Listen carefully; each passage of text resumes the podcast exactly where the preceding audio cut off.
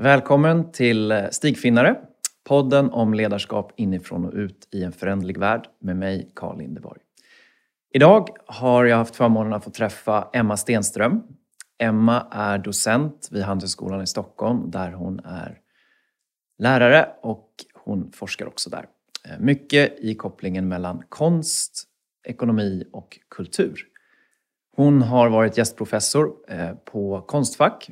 Hon har skrivit och medförfattat en bok som heter Kreativt kapital. Och hon har varit krönikör i Dagens Industri i hela 20 år.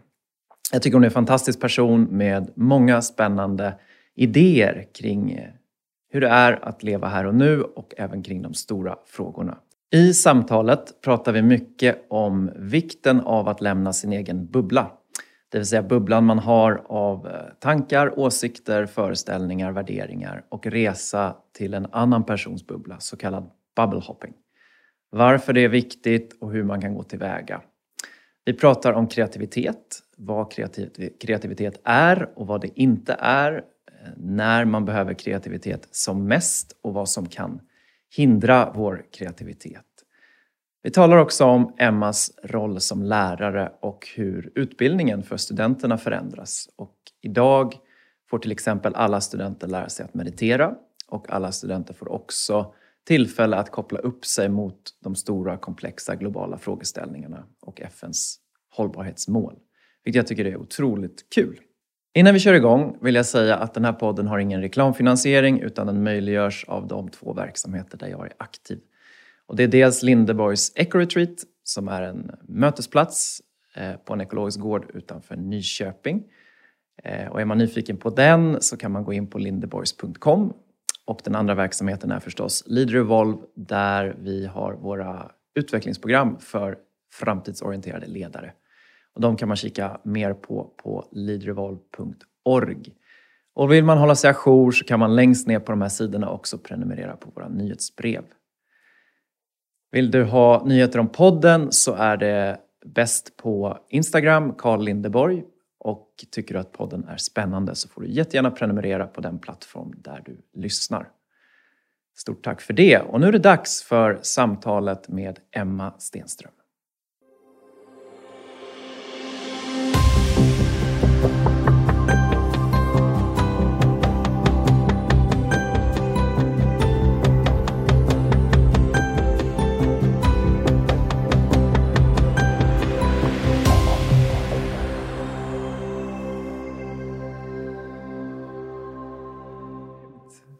Så, välkommen hit, Emma Stenström.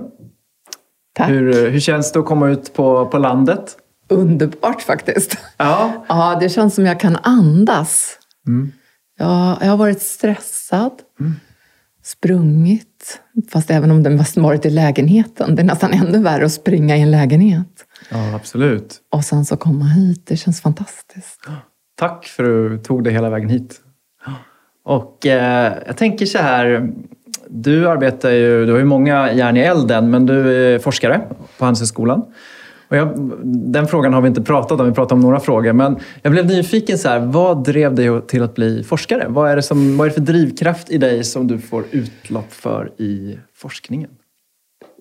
Ja, det, jag tror det är flera saker. Nyfikenheten, ja. förstås. Ja. Eh, det är, ju, det är nog den huvudsakliga drivkraften. Eh, att kunna också få olika perspektiv på saker och det tycker jag alltid behövs. Ehm, och kunna kanske problematisera och kritisera och diskutera saker. Sen tror jag ju också att Alltså det, det, det finns livsgåtor som jag har hållit på att utforska hela tiden. Mm. Nästan allt jag har gjort, också forskningsmässigt.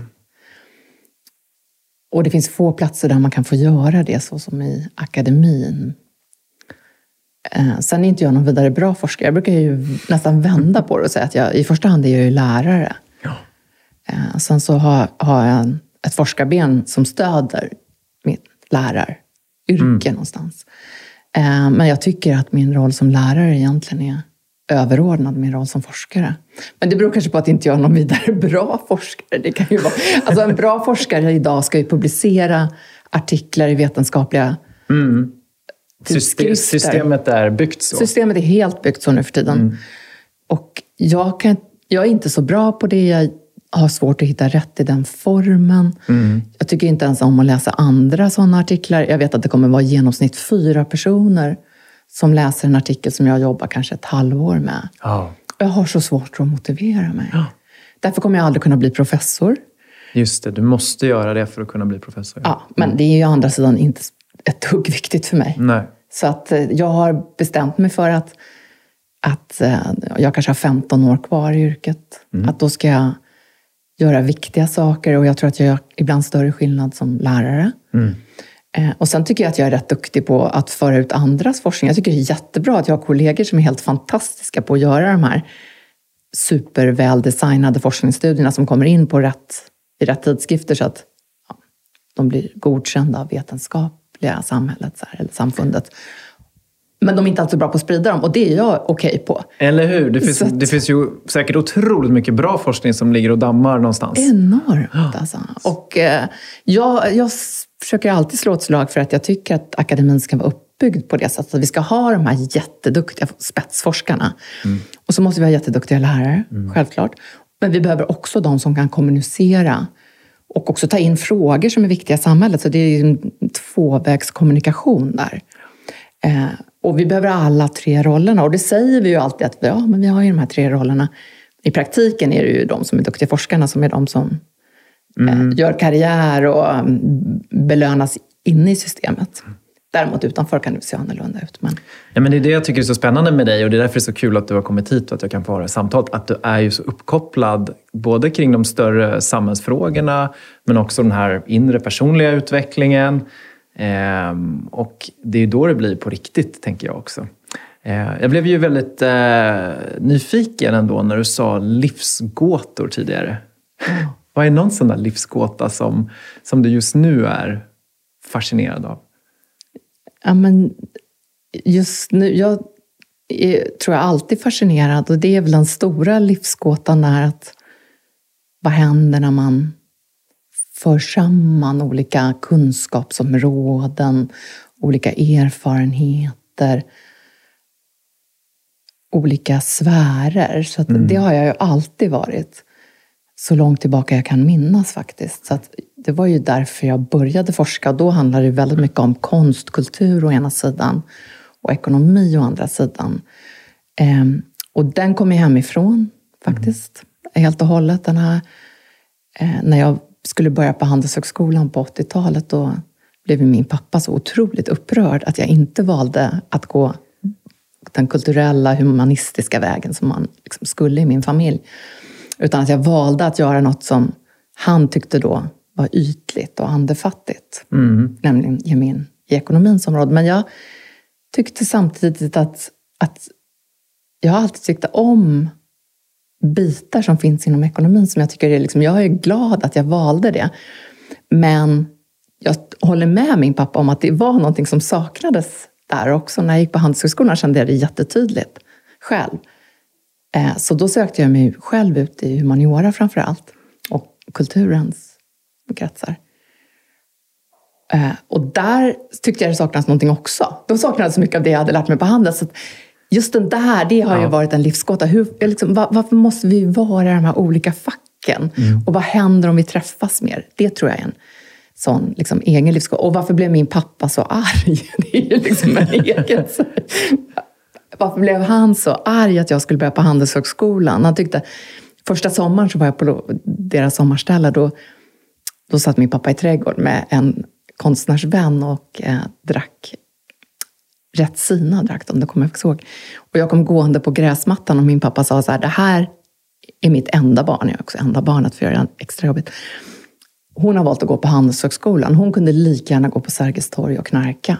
Oj. Så illa. Och det där är såklart att jag, det har ju varit ett så evigt brottande för mig med det här att, ja, men var, hur kan man bli så arg på handels och ekonomi? Och, ja. Ähm, men i det valet som du gjorde där, Alltså där och då, vad var det som gjorde att du valde att bryta mot den utstakade vägen eller förväntan, tror du? men jag tror att det dels var en väldigt lång, eh, kanske pubertet som pågick i många år, kanske fortfarande pågår. Men, men jag tror också så här, pappa hade samtidigt väldigt, väldigt hög utsträckning också uppfostrat mig till att vara en sån som skulle gå mot strömmen. Han har alltid gått mot strömmen själv, fast verkligen i allra högsta grad. Och gjorde verkligen livsval som ställde hela hans familj så på ända. De, hans pappa blev ännu mycket mer upprörd över min pappas livsval. Just det. Så att jag, och det tror jag, liksom, att jag, ena sidan fick jag med mig det jättemycket också, att man ska gå emot strömmen. Och det tror jag Ja, att, och, och sen så tror jag på äldre dagar så börjar jag bli så här, ja men det är bra att gå egna vägar och, eh, och röra sig liksom, och inte stanna i ett fack och så. Det, det, tycker jag ju fortfarande. Men man kan ju göra det på ett lite mjukare vis där det blir kanske mindre tonårsrebell och mer korsbefruktning. Mm. Men, ja, men sen så finns det en massa andra tror jag, livsgåtor. Jag tror jag hela tiden håller på med livsgåtor. Jag tror alla forskare gör det fast de inte erkänner det. Det är min lilla egna hypotes någonstans. Att, jag älskar ja, men... konceptet livsgåta. Ja. Jag tror det är sunt för oss alla att grunna på stora frågor kring livet på något plan. Utan att kanske ha en förväntan om att lösa dem, men att det är någon slags work in progress. Fast ibland är det också lite frustrerande, är det inte det? När man liksom går tillbaka i tiden och så ser man att det kan jag göra. Så här. Jag hittade några gamla här, dokument jag skrivit här, för länge, länge sedan. Och man bara, ja, men jag höll ju på, det är nästan exakt som jag skulle skriva idag. Det är samma frågor som bara dyker upp om mm. och om och om igen. Men ser du dem olika från sätt. andra perspektiv idag? Ja, men så försöker, nej, jag tror också framförallt försöker jag tackla dem på lite liksom, ja. andra sätt. Men egentligen i grund och botten är det väldigt mycket likartade frågor tror jag. Mm. Och just den här, den här, men det kommer jag säkert att säga nu hundra gånger här under samtalet, men just den där att tvingas vara i ett fack där andra människor tillskriver en massa saker. Eller tvingas stanna i ett fack bara för att man har kommit från det ursprungliga. Det, just där, där är det något som går igång hos mig. Mm. Då vill jag bryta loss och bryta upp och kombinera på nya sätt och skaka om. Och, ja, det, driver jag, det driver mig starkt i livet. Får du utlopp för det? Jag tänker, när jag läste på lite om dig så, så läste jag någonstans att du blivit vald till årets lärare på Handels två gånger. Stämmer det? Ja. Eh, och du sa ju att du tycker det är så kul att undervisa. Ehm, och det här med att vända och vrida på saker och se, får du utlopp för det också i undervisningen? Och är det därför som studenterna gillar dig så mycket? Eller vad är det som gör dig till så att säga, årets lärare, tror du? Ja, det känns liksom alltid som en svår fråga. Så eh, jag vet inte själv. Jag tror att jag... Men jag tror att en stor del i det är också att jag tycker att det är så vansinnigt roligt. Ja. Eh, att lyssna till vad de har att berätta och vad som är vad de tänker på. Det tror jag att de känner. Mm. Eh, sen är det tyvärr lite outhärdligt för min närmsta omgivning, för att jag kan också bli så jag ska åter, gärna återberätta vad alla studenter sa varje dag. Åh, du kan inte ana, nu sa han det och hon sa det. Där. Så jag håller på så här.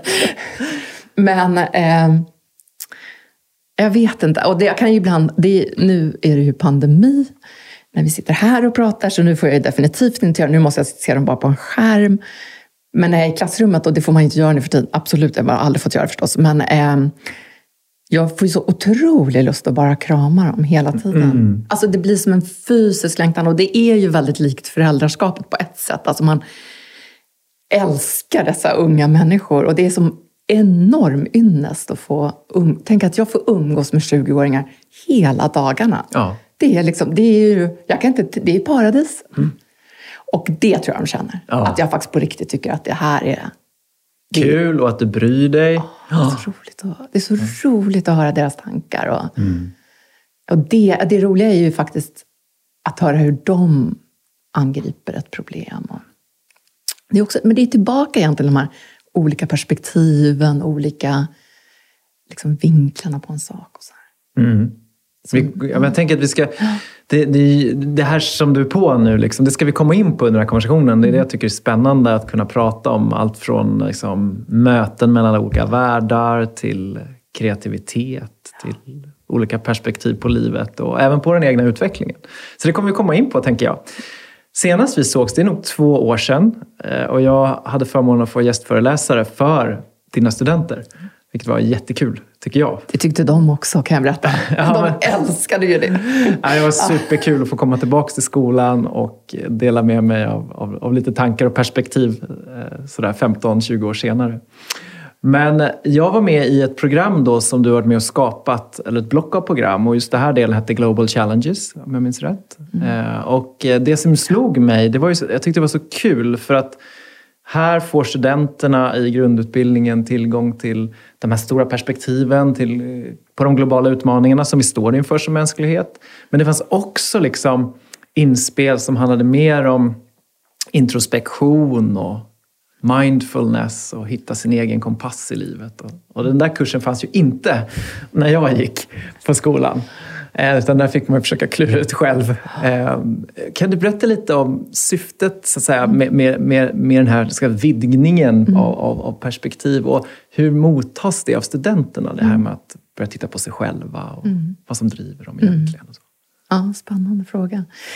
Um, men det började ju nog för rätt länge sedan. Jag, eller rätt, men så här, 2011 vet jag att jag la fram jag tog rollen som programchef på skolan och eh, biträdande rektor. Mm. Eh, och jag hade egentligen bara en enda målsättning. Det var att jag skulle försöka bredda utbildningen. Ja. På den tiden hade vi en annan rektor som inte var riktigt inne på de tankarna. Men jag hade, dels hade jag läst på, jag pratade mycket med kollegor runt om i världen. Jag, jag, jag såg att det här var många som såg behovet av det här. Ehm, så det kändes verkligen som att det, det var viktigt. Mm. Eh, av massa olika skäl. Jag Dels för världen i sig förstås. Det här är jättesmarta unga människor som kommer. Det är såklart att sätter vi liksom deras energi på att också titta på hållbarhetsutmaningar så, här, så kommer världen att tjäna på det. Men vi såg ju också att arbetsgivare faktiskt eh, sakteliga börjar vilja och idag i väldigt hög utsträckning att de faktiskt har mm. de här perspektiven med sig. Eh, och sen så förstås så såg vi en, en sak som jag såg rätt tydligt. Det var att en del av de bästa, så här, de som hade bäst betyg, de kunde inte vilja gå på Handels bara för att det var för snävt. Eh, och hade någon bild av Handels som en viss skola. Det känns också så här, men vi måste ju kunna locka till oss liksom, vi vill ju ha dem som kan förändra samhället också och ja. tackla utmaningar. Det är liksom, så det fanns på alla plan. Eh, och sen så tog det evigheter innan vi var igång och vi var ett stort, stort team som jobbade och det är några som har gjort jättemycket det här. Så att jag vill inte ta åt mig någon ära på något sätt. Eh, så 2016 var vi igång med det som heter, det här hela, liksom, det är de första två åren av kandidatprogrammet, mm. vårt stora kandidatprogram. Och så har vi haft ett parallellt track, som vi kallar det för, spår, som har gått utöver alla vanliga kurser som heter och det har hetat Global Challenges. Globala utmaningar. Det har varit också externfinansierat av en stiftelse. Så att vi har liksom inte tagit av skolans andra resurser och sånt där. För det hade varit för svårt att göra en sån här stor rokad. Ja. Nu kunde man nog göra det, men inte då. Eh, och då har vi tagit in det här spåret. Och då hade vi, tycker jag, jag tycker det var en bra tanke. Vi inspirerades mycket av eh, Otto Scharmer och mm. Teori U som är från MIT. Just det. En innovationsmodell egentligen. Eh, och där, vi la upp så att första terminen när man går det här spåret, utöver allt, vi liksom inte tagit bort de vanliga kurserna så om någon blir orolig. Utan utöver då så, så har man läst, första kursen har hetat Knowing och då har vi gett kunskap mm. om till exempel klimatförändringar. Johan Rockström har kommit in och hållit en föreläsning. Och så. Men, vad står vi inför stora utmaningar? Men annat också, migration och vatten och pandemier och vad det än månde vara. Så att första terminen har varit kunskap. Andra terminen har vi kallat doing. Eh, då har de inte gjort själva, utan då har det varit vad gör andra och i vilken form kan man göra det? Ja, man kan göra det som storföretag eller som social entreprenör eller man kan jobba i regeringen med lagstiftning eller internationella organisationer eller ideella organisationer och så vidare. Om man vill influera utifrån knowing om jag vill Knowing göra något med den kunskapen, något. hur, och hur gör vi någonting? Ja, och hur, hur, och så här, alltså, här har vi, vi har stora utmaningar. Det kan vi alla enas om. Vi har utmaningar. Det är ju som inte ens diskuterbart. Nej. Vi har utmaningar. Och i vilka former kan man då göra någonting åt det? Ja, men då finns det en massa olika former. Går vi igenom det. Och sen så har vi haft tredje terminen, det var där du kom in. Eh, det heter Being. Ja. Och då har vi en hel termin där vi tittar faktiskt på, tittar inåt lite mer, men också tittar på människan lite mer. Så att om de första handlar om organisation, första utmaningarna, andra organisationerna, tredje har det varit väldigt mycket, men vi som människor, vad krävs det för att för vi har ju kunskapen. Vi vet ju att vi kan inte fortsätta leva så här, men vi gör ändå inte det vi ska. Vad beror det på? Vilka skiften behöver vi göra i våra, jag pratar så mycket engelska, jag ber om ursäkt för det, men mindsets, tankemodeller. Sätt att närma oss världen. Eh, och hur hänger våra handlingar ihop med systemet och hur påverkar systemet oss och så vidare. Så vi, vi rör oss på flera olika nivåer även under den terminen. Där tar vi in just de här bitarna med mindfulness och, och, och väldigt mycket annat. Eh, så när man har haft en termin när man tittar på människans roll i det här, då har man fjärde terminen, där är jag just nu. Då gör man projekt. Då sätter man ihop grupper och då ska de göra projekt som gör skillnad på riktigt. Då ska de kombinera det där. Man vet vilka utmaningar det finns, man vet olika sätt att jobba med dem. Man har också hunnit tänka över mycket, mycket mer vem man själv är och hur Ja. man förhåller sig till dem. Och, och sen gör man. Och det har ju varit en, och jag tycker ja, det är otroligt ändå fungerande modell. ja, absolut. Man får Sen- koppla upp sig mot de olika systemnivåerna, inklusive sig själv. Ja. Hur, hur, eh, hur mottas det här av studenterna då, som kanske kommer in på Handels, de tänker att de ska bli någonting och så vidare, göra karriär och, så, så plötsligt börjar man vända och vrida på sig själv och kontexten. Och, är, är det uppskattat? Ja, Blandat? blandat. Ja. Nej, men första, först hade vi faktiskt problem. Och jag, jag vet att jag var över på London School of Economics och pratade med dem. För de hade har haft ett liknande spår. Det, det, det är inte, vi är inte ensamma på något sätt i världen, men de har haft ett liknande. Och då var de så här, ja, ja, ta det lugnt. Du måste få ut alla gamla st- studenter ur systemet innan du kan liksom börja jobba på riktigt. Aha, ja. För det kan inte ligga kvar de här gamla som inte har haft det här. Det blir liksom problem. Så att, och det hade de nog helt rätt i. Första, första året var det jättesvårt. Första terminen, jag kommer ihåg. Och då gjorde några, vilket jag i och för sig uppskattar, några studenter, de gjorde någon sån här övning där de fick studenterna att säga okej, nu, nu ställer vi oss liksom på en skala. Hur mycket tycker vi om Global Challenges och hur mycket hatar vi Global Challenges, typ? och så fick man... Jag Läskigt. Fick, så läskigt! Och jag fick stå där och titta. Men så gjorde de det jättebra. Jag är faktiskt väldigt tacksam för den. För sen var det så här, ska vi prata med varandra? Det var ju precis mina tankegångar här. Och försöka förstå, vad är det du gillar, vad är det jag inte gillar? Och tvärtom. Ja. Eh, jätte, jättebra övning. Men då kunde vi också konstatera att det var ju rätt många som stod på den här sidan inte gilla. Och så ett gäng som liksom nästan tryckte upp sig mot väggen för de älskade. Så, att, så en av de sakerna som verkligen hände i början, det var att, och vi fick kritik för det med all rätta, det var att vi polariserade våra studenter. Ja. Och Global Challenges, det blev en polarisering som kom. Gillade man eller gillade man inte? Men vad är du en intressant. sån? Ja, och så var det ju ett gäng, och jag brukar säga så här, jag har inte riktigt siffrorna, men jag brukar säga uppskatta att det ligger ungefär, det kanske var 20 procent som älskade. Ja. Och vi har ju studenter som säger, jag skulle aldrig ha valt att gå på Handels om ni inte hade det här. Alltså, jag skulle inte komma på tanken att söka Handels. Och sen har vi ju liksom lika många på andra sidan som är så här, som har varit jättearga och liksom tyckt att det här faktiskt också var så klimatskeptiker och hela den biten. Alltså som Ja. riktigt så här. Ja. Eh, och sen har vi haft den stora massan, har ju egentligen, där har det varit mer så här, men vad kommer på tentan och är det här en extra kurs och hur många poäng får vi? Alltså som inte haft så mycket åsikter kanske om ämnet. Men, men jag upplever, men jag kan ha fel, sen har vi hållit på att trassla massa fram och tillbaka hur det ska se ut och hur vi ska jobba och så här. De senaste åren har jag jobbat bara med andra året. Så jag har bara jobbat med being-kursen och den här projektkursen, expressing som vi kallar det. Eh, och då måste jag ändå säga vi har rätt höga utvärderingar idag. Ehm, jag upplever inte att motståndet är så stort. Men då är jag kanske, jag vet inte, jag är lite optimist också.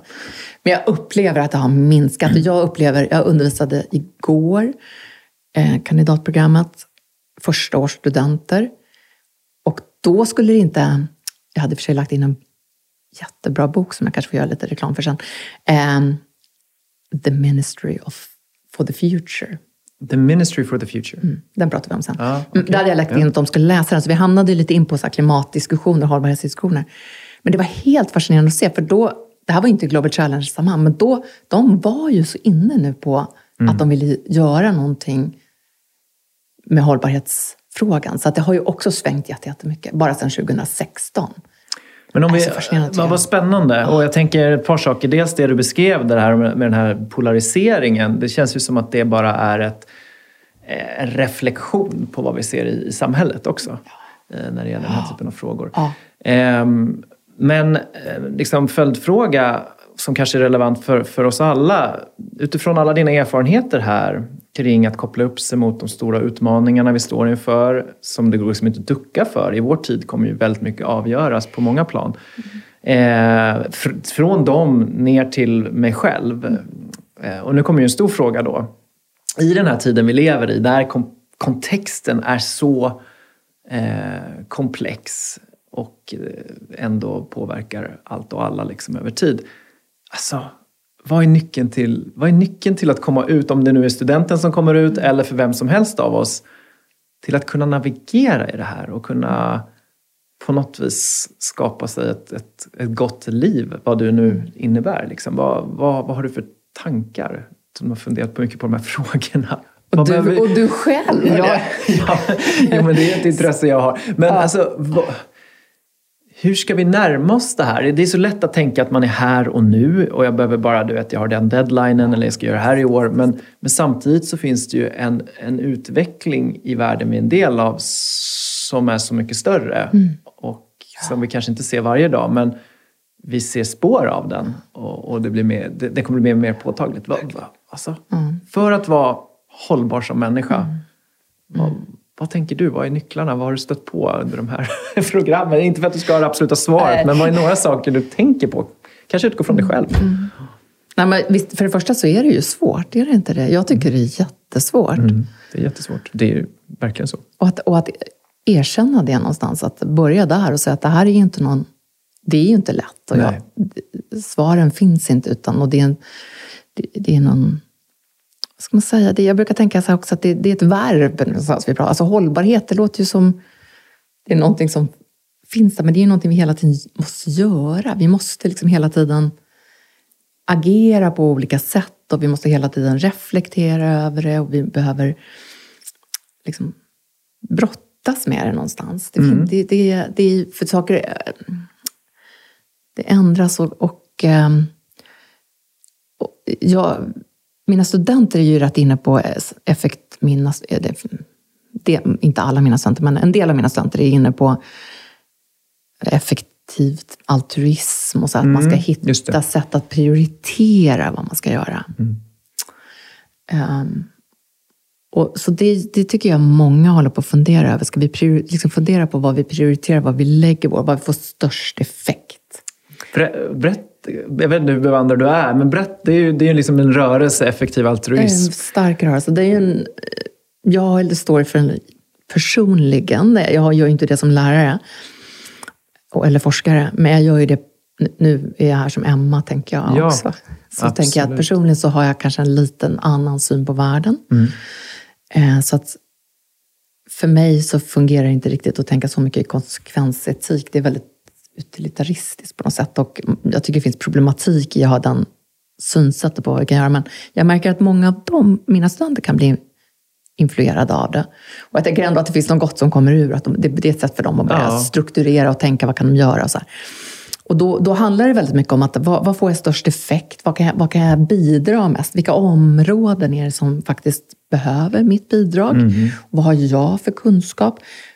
Effektiva altruister skulle till exempel säga att ja, men det är jättebra att gå ut och jobba och bli investment banker och tjäna en massa pengar och kunna, sen kunna lägga in dem. Mm. Det kanske har större effekt än att du går in och jobbar direkt i någon liten ideell organisation som sysslar med frågor som väldigt många andra sysslar med. Just det.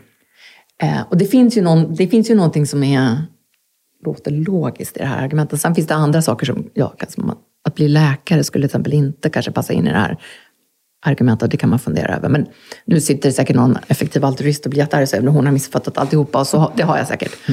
eh, jag tycker att det är bra. Jag tycker liksom, jag är ju så här, jo så här tror jag att det är för mig. Jag försöker landa i det själv. Jag tror så här. Det är ju jättebra alla som åtminstone försöker utifrån sin position.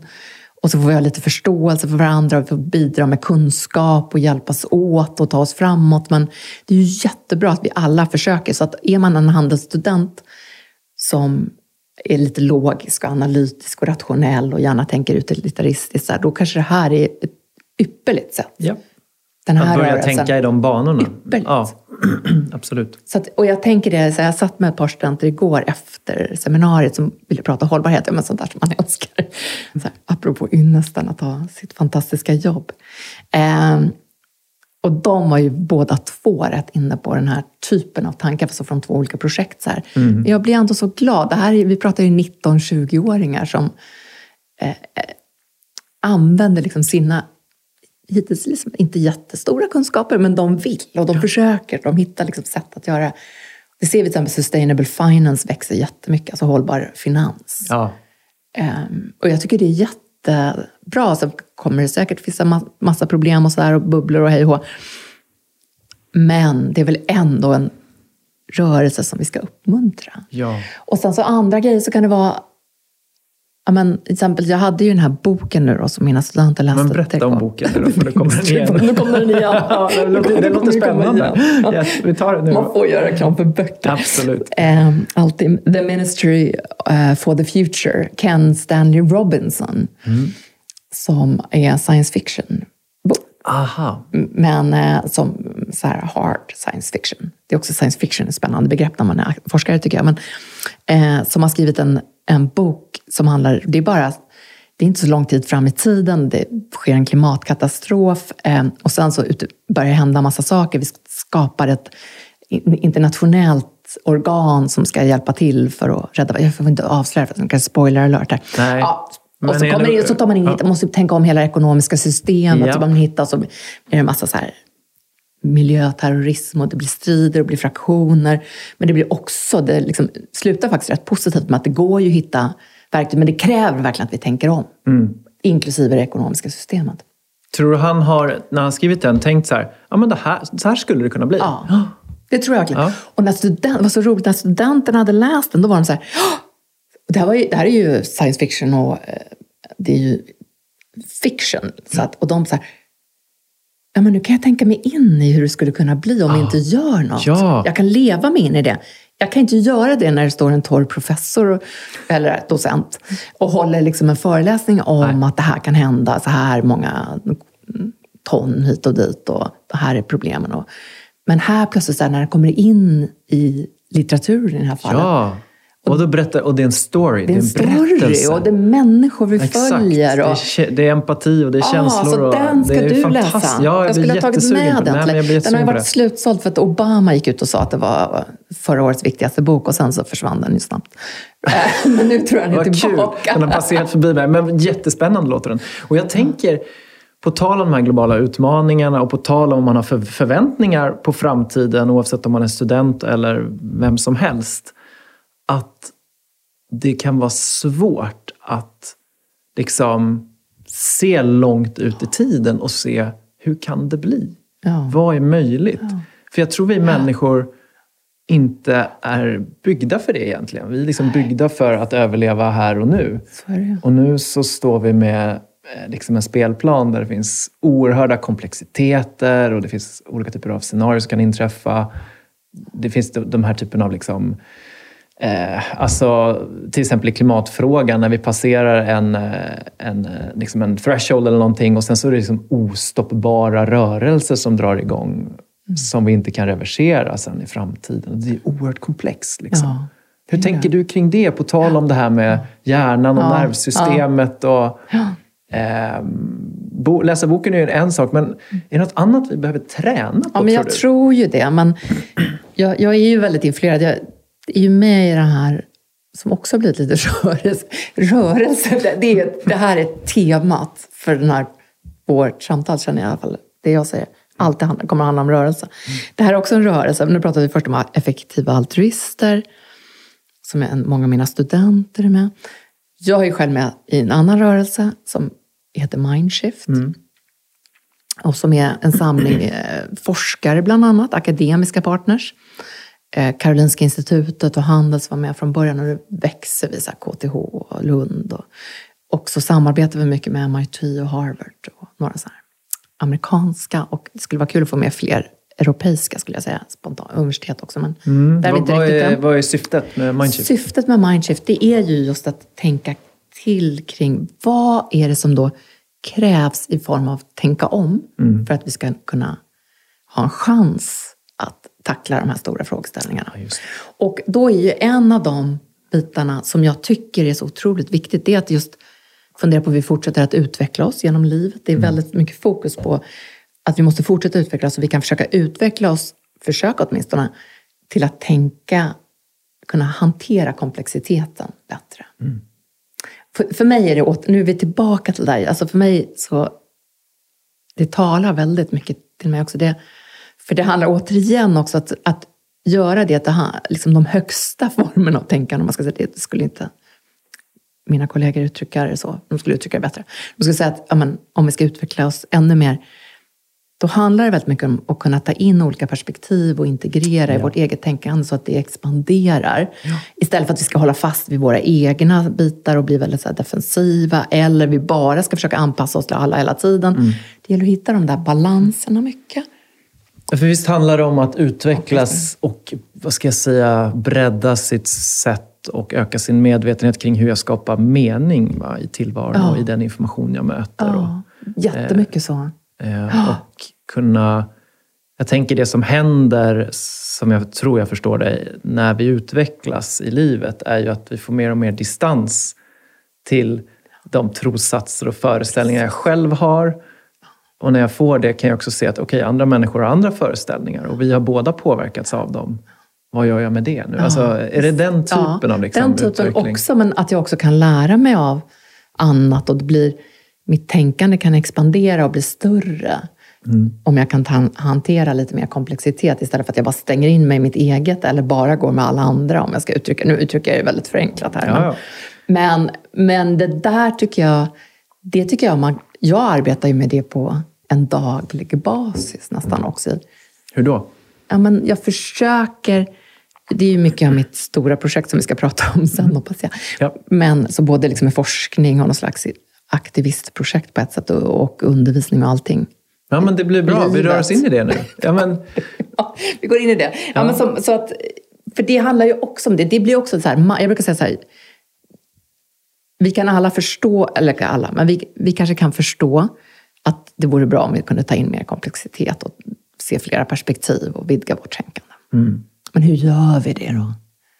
Och då tror jag, skulle jag beskriva mitt projekt och mina kollegors projekt som just ett försök att hitta de här metoderna för att göra det. Jag brukar ibland säga det så här, det är mindshift in action. japp. Alltså här handlar vi, här gör vi för att försöka växa också. Vi förstår att det här är viktigt, vi har de teorierna och modellerna. Men hur gör vi? Och då, då jobbar jag jättemycket nu för tiden med eh, ett projekt som handlar just om att försöka överbrygga klyftor. Eh, men också korsbefrukta. Alltså nu är jag tillbaka till, nu är det pappa igen, liksom, som du har. Eh, och början. Men, och det som började med konst och ekonomi i mitt fall då, och som sen har vidgats mer och mer. Eh, det gör till exempel så att alla mina studenter, de är uppe i kanske 800 som har, jag har ju studenter på alla möjliga olika nivåer, program och så här. Och mycket internationella masterstudenter också. Alla de ska göra vad jag kallar för bubble hopping Ja.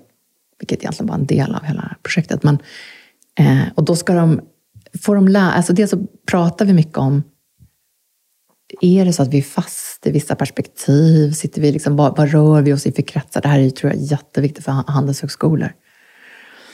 Eh, får vi liksom en världsbild som kommer, hur ser den ut? Som vi, vi börjar med att titta lite på oss själva. Hur, hur ser jag ut? Hur tänker jag egentligen om saker och ting?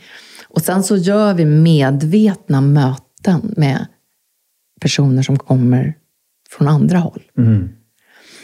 Och de får, jag har provat massa olika modeller för det här, men ibland så kan det vara att de själva får välja och andra gånger så styr jag.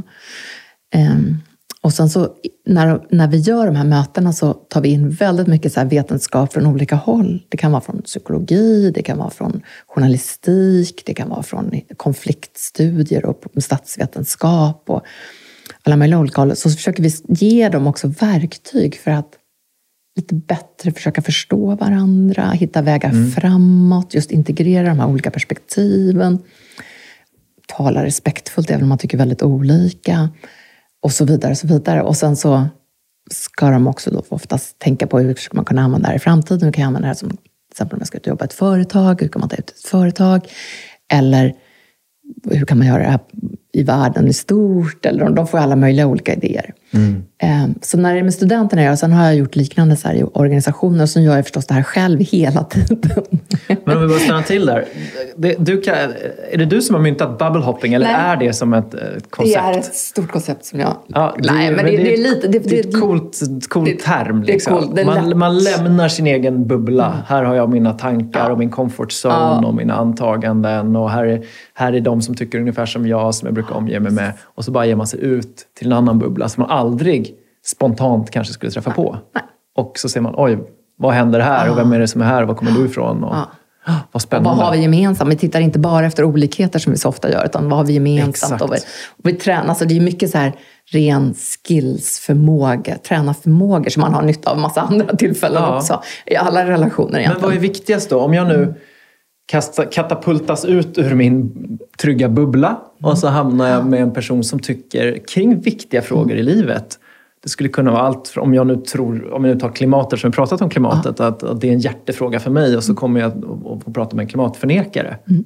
Eh, vad, ska, vad jag ska tänka på då så att det ja. inte bara blir ett polariserat samtal. Nej. Man och jag gör precis, just exakt det exemplet du nämner, det är ett sånt exempel som jag själv har gjort. Mm. För att det tycker jag så här, det är väldigt bra för mig att försöka förstå lite mer av hur man kan vara klimatförnekare när jag undervisar hållbarhet. Mm. Så då har jag liksom letat upp personer som har och ringt upp i det här fallet eftersom det är pandemi. Ja. Annars hade jag gärna träffat dem mm. Eh, och liksom försökt ha just det här samtalet och försöka förstå vad ligger bakom. Och ja. Vad, men vad ska man tänka på då? För det, ja, jag tror då, att det, det kräver många som har en god intention och så, så sugs man in ja, i det här. Och så, jag kan bara tänka på mig själv. Liksom, så, fattar man, så börjar man liksom kämpa för att jag har ju ändå rätt. Liksom. Ja, ja, och det blir ju inte, det är inte så bra. Då, Nej, det är inte så bra. Nej, då, då kommer fröken och säger till. jag förstår. Så vad går man in med för tools eller, eller perspektiv ja, som, jag, som hjälper en att ja, hålla ett bra samtal? Ja, men man kan göra den korta varianten eller den liksom långa varianten. Långa varianten har man gått en termin hos mig och hållit på och tjatat om. Då har gått en, så hel, en terminskurs och då har man fått en massa olika verktyg som man sen kan använda. Mm. Går man en lite kortare kurs då så kan man ju få sådana verktyg som du redan kan. Mm. Eh, det, det, är ju till exempel väldigt bra att sätta någon slags intention. Ja. Och den intentionen, om man just ska försöka förstå någon annan och överbrygga klyftor, är ju oftast inte bra att gå in och försöka övertyga att man själv har rätt och att den andra har fel. Det är liksom sällan, sällan bra. Eh, utan, och där har vi då förstås, har du gått en kurs har du också fått en massa så här, hur tänker öpp, öppna till liksom, open mind och att tänka mindsets tankesätt som också är mer growth-oriented och så den typen. Alltså jag har ju öst på en massa teorier bakom här. Yep. Men om man gör en kortare variant av det så är det ju ändå en, att försöka kanske till exempel sätta, jag brukar sätta så här, ja men nu ska jag försöka att ändå förstå den andra. Mm. Eh, och, och ibland så nu kommer jag snart att slänga in en massa andra böcker. Det är livsfarligt, fråga mig. Det blir så här. Veckans läslista. Så kommer en tenta på det snart. Nej, men... Eh, för nu tänkte jag precis på en annan bok jag läste. Men det finns ju så många bra böcker man kan ha nytta av här också. Men att sätta någon slags intention om att försöka förstå mm. och inte övertyga. Det är ja. väl en bra början. Ja. Sen är det bra att ha lite verktyg, som, sådana verktyg som du har i allra högsta grad. Det vill mm. säga om det nu är så att jag ändå kommer gå igång och bli jättearg, mm. Så är det bra att jag kan lugna ner både mig och kanske den andra personen. Så att kunna lite sån här lugna ner-verktyg är bra. Typ, nu andades du Ta en paus, ta ett andetag. Såg jag. Mm, absolut. Inte för att du blev arg hoppas jag. Nej, bara för att liksom, bara för att du pratar om de här verktygen så kommer det som en reflex. Ja, precis. Det kan, det kan vara så här bra verktyg som att kunna andas lite djupt. Eh, men det kan ju också vara, det kan också vara bra för att du behöver ju också kunna vara närvarande. Mm. Så att en stor del av det som vi tränar mycket på, det handlar om så jätteenkla saker på pappret. Just. Och jättesvåra i praktiken, nämligen att lyssna. Ja. Mm. Att fråga. Mm så otroligt väsentligt, som vi tränar så lite. Mm. Och att dela så här, i en lagom mängd. Inte överdela hela sitt liv, och inte, men samtidigt inte heller vara någon som bara utfrågare. Utan att hitta Precis. någon slags samtal där. Så det är mycket av det här vi tagit. Det finns till exempel ett, en, en, forskare vid Columbia University som heter Peter Coleman, som ofta mm. nämns i de här sammanhangen. Han är en av medgrundarna till vad de har som ett som heter Difficult Conversations, svåra Just. samtal, labb. Mm. Och de har ju också hållit på och forskat mycket om, man använder studenter ofta, men alltså vad är det som gör, vi tycker helt olika om någonting. Vad är det som gör att vi ändå kan ha ett respektfullt samtal? Det här i USA, det är jättestort, det är så många akademiker som jobbar med de här frågorna där. Det är ju inte lika kanske påtagligt i Sverige, men det även om det inte är lika påtagligt och även om det inte är lika polariserat så är det ju också faktiskt så otroligt stimulerande tycker jag. Och jag tror att det är viktigt. Jag hade till exempel en kommun eh, som jobbade med flykt, eh, en person som jobbar med flyktingfrågor. Mm. Och att då förstå de som är emot migration. Vad är det för... Och, och, och, verkligen inte ville göra det egentligen. Men att då förstå, försöka förstå, vad är det för... Det, hela poängen är egentligen att hitta, så här, ja, men det handlar om rädsla till exempel. Ja, men då kanske det är andra saker. Vi behöver hitta andra saker för att hantera rädsla så att det inte spiller över på de här frågorna. Mm. Och sen är det naivt, jag tror inte man kan nå extrempositionerna kanske. Nej. Men man kan ändå försöka förstå varandra lite mer. Och det är, framför allt så är det ju också så givande att göra det. Ja. Det är så otroligt givande. Och det kommer ju ändå de flesta studenter tillbaka och vittnar om att att det var givande. Och så blir det ännu hundra gånger mer givande när man också hör alla andras berättelser. Exakt. Så att man får, alltså det, jag vet inte, ja, det, det, är så enkelt. Ibland är det liksom säkert, det här är alldeles för enkelt. Det är så sunt förnuft. Och samtidigt så varenda gång jag gör sånt här själv, vilket jag också försöker göra mm. hela tiden, så, så, så, så landar jag alltid i att wow, här, nu skiftade faktiskt mitt tankesätt. Nu blev jag lite, lite öppnare.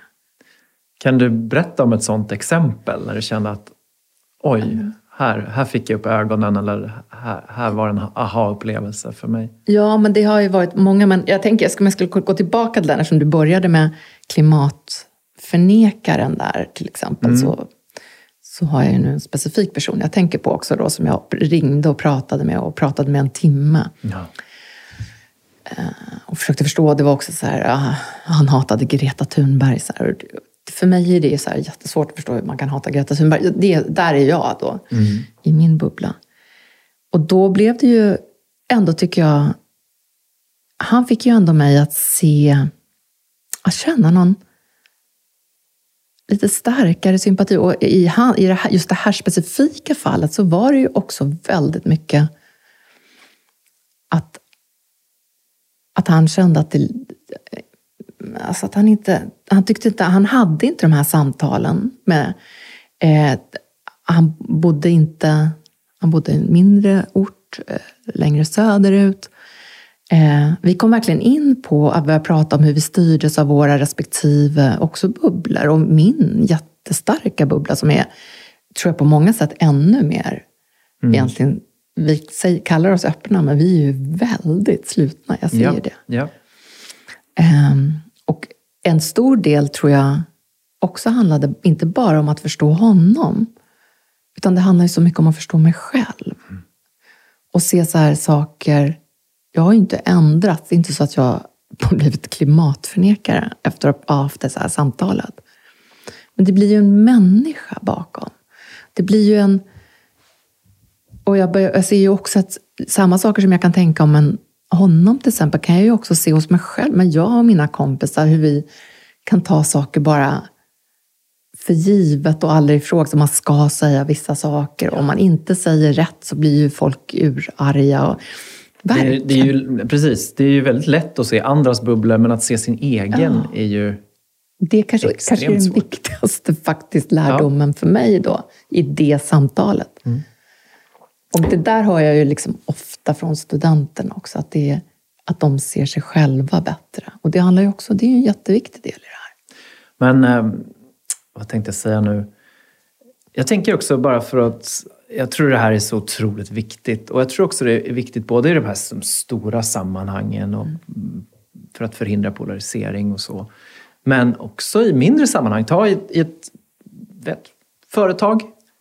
Blir, när företaget växer bortanför, det behöver inte vara så många människor, så börjar det ju liksom skapas subgrupperingar, subkulturer och en vi och dom-känsla. Och det kan liksom vara vi här på marknad och de på sälj. Eller vi och den där kunden, idiotkunden eller vad det kan vara där ute. Eller, eller? Så, eller hur? Man borde kunna göra ganska mycket bubble hopping även liksom i en organisation eller ett ekosystem ja. där man är en del. Jättemycket tror jag. Och både som sagt både inne tror jag i organisationen och också gentemot omvärlden. Intressenter. Ja, alla mm. möjliga olika intressenter. Mm. Och jag vet att jag har pratat med lite olika så här, Eh, men bland så här offentlig sektor och näringsliv och ideella organisationer i samband med pandemin till ja. exempel. Bara att förstå varandra lite bättre där, för det så kräver att vi jobbar ihop. Mm. Definitivt inne. Även, jag har även gjort så här på Handels, inne på lilla Handels, där man tycker så här, jag förstår varandra. Det kan jag säga på en gång, så företagsekonomer och nationalekonomer. Vi har, vad det framförallt handlar om är också att försöka komma ifrån de här fördomarna som vi bara lägger på varandra hela tiden. Så snabbt på. Mm. Aha, och så börjar man hitta så här gemensamt. Det kan ju vara... Så det behöver verkligen inte, behöver inte vara de här stora politiska frågorna. Det kan ju vara allt möjligt. Och jag tror en, en viktig del i det här, förutom att man får förståelse och kunskap om varandra och var man kommer ifrån, så är det ju här med in-group, out-group. Att om jag tycker att det här är min in-group och alla som inte tycker som vi är out-group, de är utanför oss. Det är vi och dem. Så visar ju forskning också att min empati för de som jag ser som min outgroup sjunker dramatiskt. Eller hur? Eh, och jag tänker att jag vet inte om det är så för dig efter att ha haft det här samtalet med den här personen jo. som är klimatförnekare, att du har lite mer empati? Att du kan, ja. Kan det vara, ja, känner du så? Absolut, ja. men jag kan, det gör jag verkligen. Och jag tycker, jag tycker att det här är jätteviktigt. Jag är på väg att, men har inte kommit till, men jag ju, vi har hållit på rätt länge. Jag bor på Södermalm i Stockholm. Mm. Det är ju så här, det är ju värsta bubblan som man kan tänka sig. Eh, men också den här bubblan som är så här, just den här fina bubblan där alla liksom är, vi är så öppna. Mm. Vi är så öppna. Just det, ja. det, det, är öppen, öppenhetsbubblan. ja. Eh, och jag har bott där jättelänge det har också förändrats rätt mycket tycker jag. Men ändå så, så. Men jag känner att jag kan inte bo kvar. Det, det är mitt senaste projekt. Det går inte. Att jag flytta kan, ur den nu, har jag liksom, nu har jag förflyttat mig så mycket så nu kan jag inte bo kvar snart. Nej. Jag Var... tror att jag måste ut. Och jag, jag skrev en krönika om det. Jag skriver krönikor i Dagens Industri. Ja, Sen liksom, Du har gjort det i 20 år? Ja, jag har gjort det över 20 år. Drygt 20 år till ja. Eh, och då så skrev jag en krönika för något år sedan kanske om att vi som bodde på Södermalm borde flytta till Tensta. Mm. Så satte de en rubrik som var lite så här väl, skulle jag inte säga att vi skulle tvångsförflyttas, det tycker jag inte. Men däremot så hade jag en idé, så här, vi som har vuxna barn i alla fall, vi behöver inte ens hålla på och säga att skolorna är bättre. Men låt oss bara, kan vi inte dra, vi blandar, för det är, jag tror ju verkligen på den här blandningen. Ja. Du vet, jag har aldrig i hela mitt liv, och jag har ändå skrivit så jättemånga krönikor som folk har blivit arga på, men det här slog alla rekord. Ja. Alltså Lars Strannegård, rektor på Handelshögskolan, han fick alltså folk som klev ur eh, kamratföreningen oh, och slutade herregud. betala till skolan om inte han gav mig sparken efter jag hade skrivit den här krönikan. Jag fick, alltså, jag fick så hat. Alltså, jag, det gick, jag kunde inte ens läsa den. Alltså, det var, den hatstormen har jag faktiskt aldrig i hela mitt liv fått. Och att och, folk engagerade sig så mycket. En sak är väl att tycka något, men vad, vad, är det som folk blev så upprörda av? Jag, fatt, jag fattade ju inte ens det. Alltså rubriken kan jag förstå, men den var det är ju...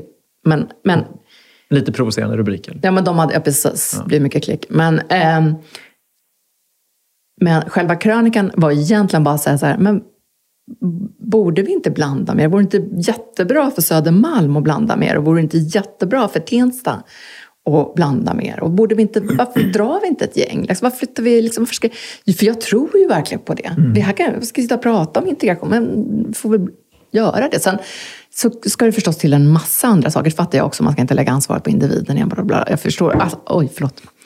Det här lät inte bra. Jag förstår alla liksom invändningar så, men det gör jag inte. Men jag förstår en del invändningar. Men ändå är det så farligt. Hur kan man bli så arg? Hur kan man bli så arg? Sen hade jag en period, men det gick inte jag efter den här krönikan, men jag hade en period så jag brukade dricka kaffe med alla som skrev hatmejl. Aha, nu bjuder är de det på en... eh, Ja, jag bjuder dig på en kaffe så får du berätta. bubblehopping på tal om bubblehopping. förstå, ja. Försöka förstå varför du blir så arg. Mm. För det är också jättespännande. Vad... Vad, Det var ju så få som nappar dock. Nej, Efter det de har var- jag skickat ett hatmejl. Ja, jag tycker det är modigt. Vad, vad har det givit dig? Jag bara liksom, nu hoppar vi från en sak till en annan, men, men det hänger ihop. Att, att liksom, det här med kaffe med någon som skrev ett argt mejl. Ja. Ja. Du, har- du, har du Jag har erbjudit det, men ja, några gånger har det också hänt. då. Det har Hänt då. en gång. En gång har det någon som har nappat. Men jag brukar skri- skriva liksom så här. Uppenbart hatar de mig, vad spännande det vore att höra mer om det. Så om du vill ta en kaffe. Men nu går det inte Då riktigt att göra de det. flesta. Ja, just det. Ja, då försvinner ju de det blir flesta. jätteläskigt. Ja, men, och det där vet jag att min chef också gör. Eh, jag tror han gjorde det just till de där som ville att jag skulle få sparken. Eh, så att, eh, det är ju en bra metod ändå att försöka förstå. Det tycker jag ju verkligen. Jag tycker det är jätteintressant. Och jag tycker det är jätteintressant att man lyssnar på just den där krönikan. Hur som helst det så har jag ju ändå känt att jag kanske inte bara ska snacka. Det är så Nej. himla lätt att snacka. Ja. Så att nu är det väl dags att göra det också då. Jag får inte med mig, jag vill gärna med mig 98 andra. Kanske fått med några, men inte så mycket. Men, eh, men vi, det är så här, till exempel en sån sak att vi faktiskt nu håller på att försöka flytta ut Ja. Till förorten och inte liksom sitta där på Södermalm i vår bubbla och prata öppenhet. Och sen så skulle jag helst vilja hyra ett sommarhus parallellt till Sölvesborg eller köpa. ja, just det. Någon helt annan del av Ja, en landet. så här Sverigedemokratfäste Ja. där man är väldigt mycket emot invandring. Så Just det, så exakt. att det kan jag tänka mig, så här, det, det är lite min drömscenario att jag bor i Tensta och Sölvesborg och rör mig mellan dem. Oj. För att förstå, för det här är ju så laddat idag. Ja, och jag känner att jag så här, måste försöka förstå, men- för jag fattar inte riktigt, jag kan inte riktigt förstå att det är så laddat. Så jag måste förstå mig, apropå livsgåtor. Ja, man ser ju hela du, liksom du vill förstå. Och, och du vill ju att... För det är, det är på, tal om, att- på tal om det du sa, att inte bara snacka utan göra någonting också. Eh, för det är ju många som kanske har en åsikt eller så. Men känner du att... Är det nyfikenheten som driver dig att, göra, att fundera nu över det här skiftet? Eh, hur, hur ni bor till exempel? Ja, men det är nog nyfikenheten och sen så är det ju den här att inte stanna av. Nu hoppar vi vidare, jag vet att frågan kommer senare, men att jag är ju så gammal. Jag är ju så liksom där 50 plus. Ehm, och så känner jag så här, men okej, nu, vad gör man nu? Och, och jag har barn som har flyttat hemifrån och, och vad, vad gör jag nu? Liksom? Hur fortsätter jag utvecklas? Apropå det här med vuxenutveckling som vi pratar mycket om i Mindshift. Hur fortsätter jag utvecklas? Vad vill jag göra? Vad kan jag... Både för liksom min egen utveckling men också för att kunna bidra till andras utveckling i och med att jag är lärare. Jag, behöver förstå, jag kan inte hålla på och forska om det här och föra in det på skolan om jag inte också verkligen försöker leva det. Det måste liksom vara grundat. Och, jag vill, och jag tycker det är så lätt. Jag tycker ibland att det är samma sak tycker jag med klimatfrågan och hållbarhetsfrågan generellt, att det är så jättelätt att hamna i någon slags bekvämlighet. Ja, visst. Och att inte förstå att ja, men jag, ja, men vi har det, det är så mysigt här och högt i tak och sådär. Nej, men det är så här. Eh, Nej, men jag tror lär, om, du, om, om du tänker att hur fortsätter jag utveckla mig? Så tänker jag väldigt ofta att lärande, graden av lärande är väldigt korrelerat till graden av hur mycket du rör upp din status quo. Ja, precis. Det är väldigt bra. Så att till exempel om man nu tänker på en specifik del av livet, hur bor jag? Och så byter du det diametralt. Det är klart du kommer lära dig nya saker. Ja. Eller om du jobbar i en typ av organisation så byter du till den totala motsatsen Ja, av organisation. Ja, det är klart man kommer, det kommer säkert vara jättejobbigt på många sätt att anpassa sig. Men lärandet finns ju där. Och den har ju liksom... Jag, jag tror att det är så här, om jag skulle beskriva mig själv, och det tror jag... Så tror jag att det också har gått ifrån att jag har ju... Jag har ju alltid tyckt jättemycket, rörelsen har ju verkligen varit det som har präglat mig. Mellan, ja, inte byta jobb då uppenbart, har vi redan kommit in på att jag typ är född på Handels och varit på Handels hela mitt liv. Och på Dagens Industri som jag inte heller har bytt. Så att där är jag väldigt icke förändringsbenägen, uppenbart. Men det är ju så roligt i sig, för båda det där har ju så mycket nya intryck. Så att Ja. det verkar så dumt att byta. Varför skulle jag göra? Jag vet inte. Jag har svårt att se att jag skulle göra det. Jag älskar man, man, kan, man, man kan få behålla några, några saker där man utvecklas. Ja, eller också blir det nästa steg. Hur som helst. Rörelse har men det har alltid varit viktigt. Annars, i, i den där bemärkelsen, var ju fem år så var jag professor på Konstfack. Och kvar på Handels, så då åkte jag mellan Handels och Konstfack hela tiden och undervisade på bägge skolorna. Och sen har jag jobbat jättemycket med cirkus i min forskning. Och jätte- Med ny cirkus, med cirkusör framför allt. Nu jobbar jag både med cirkör och lite med en europeisk eh, cirkussammanslutning. Eh, Så nycirkusen har varit jätteviktig. Och parallellt så jobbade jag ett, ett, eh, länge med stålindustrin. Och det tyckte jag alltid var så bra, så här, gå mellan cirkusen och stålet. Så här, det, var så här, det kändes som att... Och jag tog så ofta med mig bra saker från respektive håll. Det gav så otroligt mycket tycker jag. Eh, Men sen så tror jag också det här med åren har jag blivit mer och mer, kanske för att samhället också ändras, att, att jag har blivit mer och mer inne på att ja, men vi måste ta det till nästa nivå när integrationsfrågor till exempel är ju så viktigt. Men också att spränga, jag känner så här, jag har ju redan hållit på rätt mycket så här, mina, jag har flyttat min undervisning från Handelshögskolan till Tensta tidigare. Så att vi har flyttat ut så har vi undervisat på Tensta konsthall istället för att sitta på Handels. Så haft seminarier, vanliga seminarier fast på Tensta konsthall. Och så har vi samtidigt haft det öppet så vem som helst kan komma in och vara med och så där. Och det där skulle jag vilja göra så mycket. Och jag tror också mina studenter skulle tjäna så mycket på att också röra sig mer. Så att det finns också någonting där att jag vill spränga och liksom Ja. ta ut och ta in. Och, ja, men, Men, så. men jag tänker det vi pratar om nu, alltså för, förutom att det är otroligt hjälpsamt att öka sin förståelse, att träna sig och se saker och ting ur olika perspektiv. Men jag tänker också att det här med möten mellan olika världar eller bubblor är ju också en stor källa till potentiell kreativitet. Ja, verkligen. Eh, Och jag vet ju att du har tittat på kreativitet. Du har medförfattat en bok tidigare, en bara ett bit tillbaka i tiden, med Lars Strannegård. Kreativt kapital. Men och, och jag, alltså, om vi bara växlar över lite grann till kreativitet, då, då, som, som det här ändå hänger ihop med. Ja. Men jag tycker kreativitet är ju ett sånt där begrepp som man hör ganska ofta. Eh, Man ska bli mer kreativ, eller vi borde bli mer kreativa i organisationen. Men eh, för det första, hur förstår du kreativitet efter att ha tänkt mycket på det? Vad, vad, är det egentligen? Ja. ja. Men det är ju inte att sitta och bara komma på nya idéer, för det är ju väldigt enkelt. Det är framförallt så tror jag att det handlar mycket också om att kunna göra dem och genomföra dem. Och så inte bara säga, jag tror att för mig finns det nog mer och mer en sån. För det här själva liksom idéstadiet är inte så svårt egentligen. Det är så här, man kan komma på en miljon idéer. Men eh, det är liksom mer att hitta sätt att genomföra dem. Det tycker jag ofta är det är där man verkligen behöver kreativiteten. Eh, och sen tycker jag att kreativitet för kreativitetens skull kan väl vara roligt, så här, men det känns ju, man kan bli så trött på, det var en period när jag var jättetrött på begreppet kreativitet. Lite grann Nu ska vi vara lite kreativa och så, så ja, okej. För vilket syfte? Ja, det är det syftet är så viktigt. Eller hur? Det- Och då tycker jag återigen, så här, nu pratar vi då globala mål eller hållbarhetsfrågor så här generellt. Ja, men då känns det meningsfullt. Mm.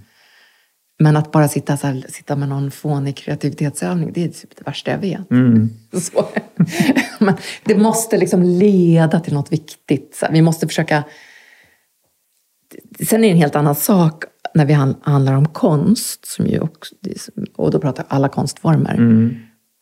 Eh, Det behöver inte leda till något på det sättet instrumentellt, men då skulle jag inte heller använda begreppet kreativitet nödvändigtvis. Är det inte- skapande? Ja, det är precis något annat där, tycker jag. Som är...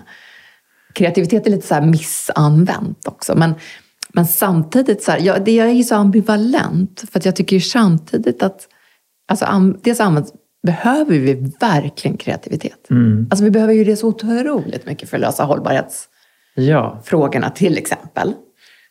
Så Mm. vi behöver uppmuntra det och vi behöver hitta sätt att uppmuntra det. Och, och jag, och jag tänker även liksom, dels hållbarhetsfrågor, men jag tänker också att det finns väldigt många verksamheter som är i branscher som kanske inte kommer finnas kvar. Precis, alltså de behöver förnya sig. De behöver bli, det är inte så här, nu ska vi göra en inkrementell förbättring till. Utan det är att, oj, vi behöver transformera.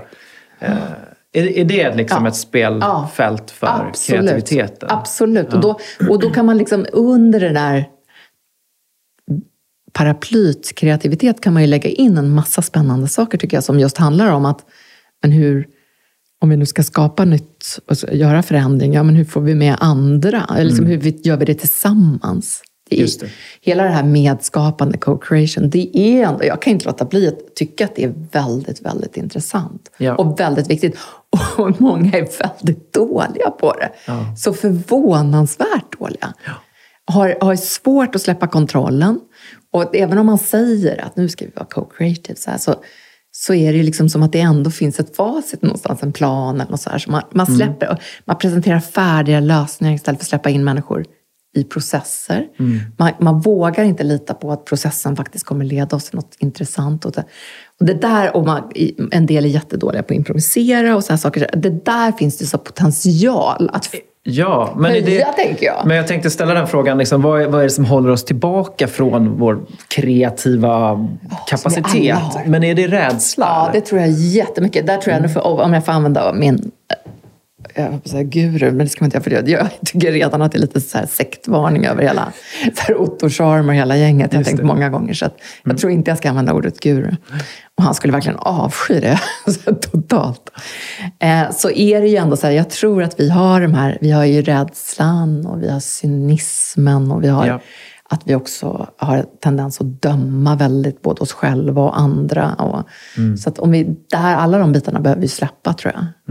Och då behandlar det tillbaka till någon slags trygg plats. Och då är vi tillbaka i de här being-bitarna också, där vi till exempel alla studenter på Handel lär sig, lär, Handels lär sig meditera nu för tiden. Varenda student lär sig meditera. Fantastiskt. Ja. Jag, jag tror inte jag hörde ordet meditera när jag gick på Handels en enda gång av någon. Faktiskt på, på riktigt. Nej, Jag kom ju på det strax efter. Men Nej vilken, när gick det? 98 till 2002. Mm. Men Så det är också så att kunna ta sig till lite trygga platser Ja. själv och ta sin, hjälpa till att ta andra till trygga platser är ju viktigt. Tror jag också för kreativiteten. Sen får det ju inte bli någon sån här bara trygghet heller, för då kommer vi inte bli kreativa. Utan det är ju den där det inte- klassiska balansen Ja, men det är dem. någon slags balans. Ja, det är va? flow. Exponera dig mot Ja. saker som är obekvämt, nytt. Eh, Men samtidigt så behöver du hitta den där lugna, trygga platsen Mm. också. Så den är spännande att, att jobba med, tycker jag. Det är ju roligare liksom, i ett sammanhang. Ja, men är det inte så att det handlar om det just det du beskriver, att koppla upp sig mot det icke-linjära i vår hjärna? Va? För att om vi hela tiden är busy, nu ska jag lösa det här problemet och tänk hårdare, då är det liksom den rationella, linjära delen av hjärnan som jobbar. Men det är ju det icke-linjära, när man plötsligt exponeras för massa saker och hittar stillheten. Så, bara, Ja. så, så kom kommer den där insikten Ja. som man aldrig hade kunnat knäcka. Eh, om det inte varit för att man stannade till. Men kanske, jag vet inte, du har ju hållit på mycket med det. För jag kan ibland tänka, man kan inte bara stanna till heller. Nej, man måste exponera sig. Ja. Ja, det är kombinationen. Det är ju kombon. jag. Ja, Men vad mellan s- då, den rö- rörelsen igen här. Ja. mellan någon slags fokus också på att lösa ett problem och släpp, släppa det, släppa Mm. kontrollen. Och mellan stillhet och aktivitet kanske. Alltså det är där, röra sig mellan. Rörelse tycker jag är, jag tycker det är så viktigt som begrepp. ja, absolut. Så, ja.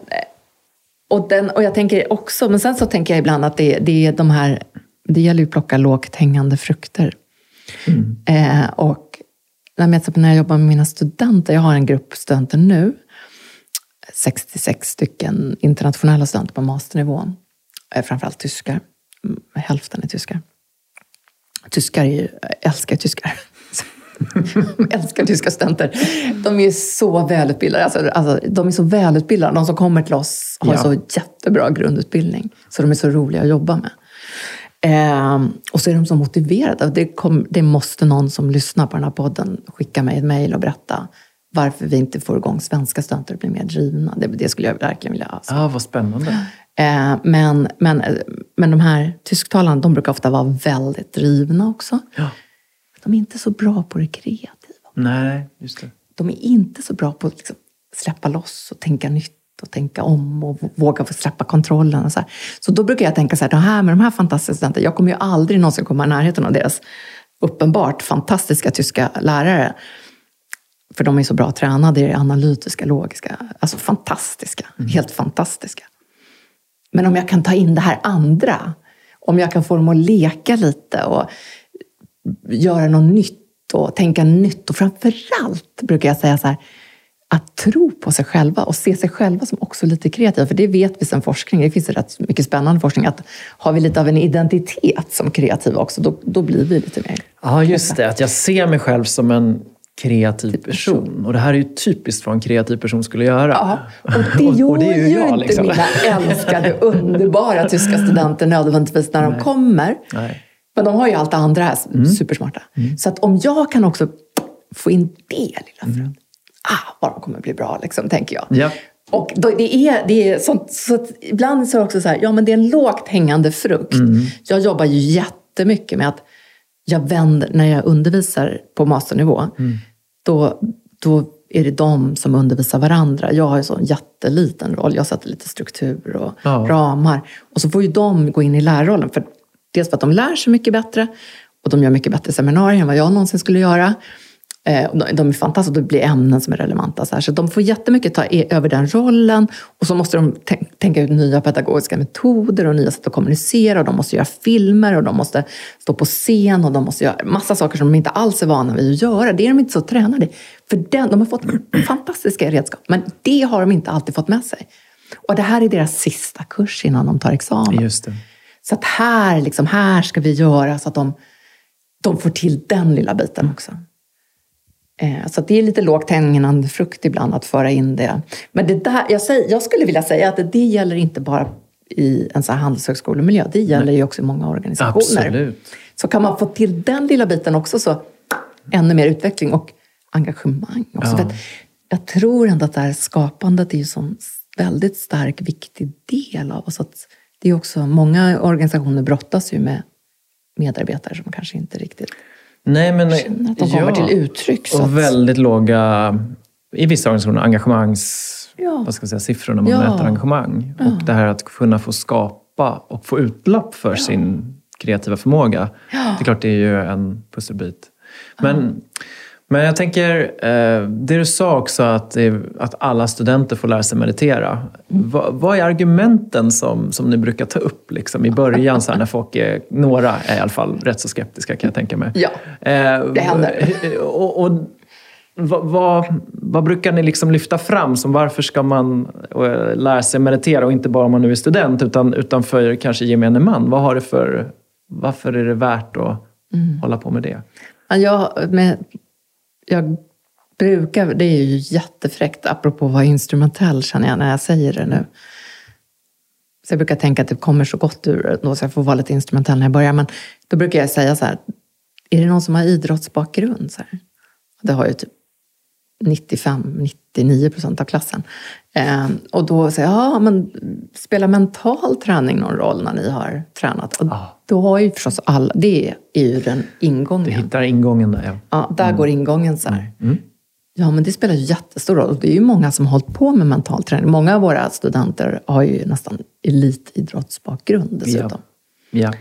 ja. Um, och då har man oftast hållit på med någon form av mental träning. Man vet mm. att det spelar stor roll för mina resultat, ja. oavsett vilken sport jag har hållit på med. Mm. Och då har vi också tagit bort, för det som de kan bli rädda för det är om det låter religion på något sätt. Just det. det. Så då tar vi bort det lite. Mm. Jaha, men det är viktigt. Och sen pratar vi förstås om, sen kan vi ta in andra saker som att ja, men bara genom att pröva här. Hur var det nu? Och när vi prövade här, bara jag gör det så himla enkelt till att ja. börja med. Man sitter och andas en stund. Ja. Blev det någon annan känsla i klassrummet? Fick vi mer fokus? Fick vi ner blir vi lugnare. Ja, de får notera Bara notera, skillnader. Ja, mm. känna efter. Och så inte göra så stor sak av det till en början. Och sen så är det ju, men det är nu, nu för tiden, igår hade jag en ny klass som, med svenska studenter. Och då, var det, då kom det direkt upp så här, åh vi vill. De har inte börjat kursen, de började första hösten, men de ville börja redan nu i vår. Kan vi inte göra så? Alltså det, så det är ju också en... har ju ändrats väldigt mycket från när jag började. Jag kommer första åren när jag gjorde det här, då gjorde de ju så här narr av mig på typ spexet. Att, och så, här, så att jag var den som fick dem att meditera. Men nu är det rätt ja. accepterat. Ja, men jag tänker att jag tycker det är så himla kul att höra dig säga det och att det, att, att, det, att det går att genomföra på det sättet. Min personliga övertygelse är ju att det är en skill som, som är helt avgörande för att kunna bemästra det accelererande tempot, komplexiteten, att kunna komma ner till sig själv, hitta ett lugn, hitta ett fokus.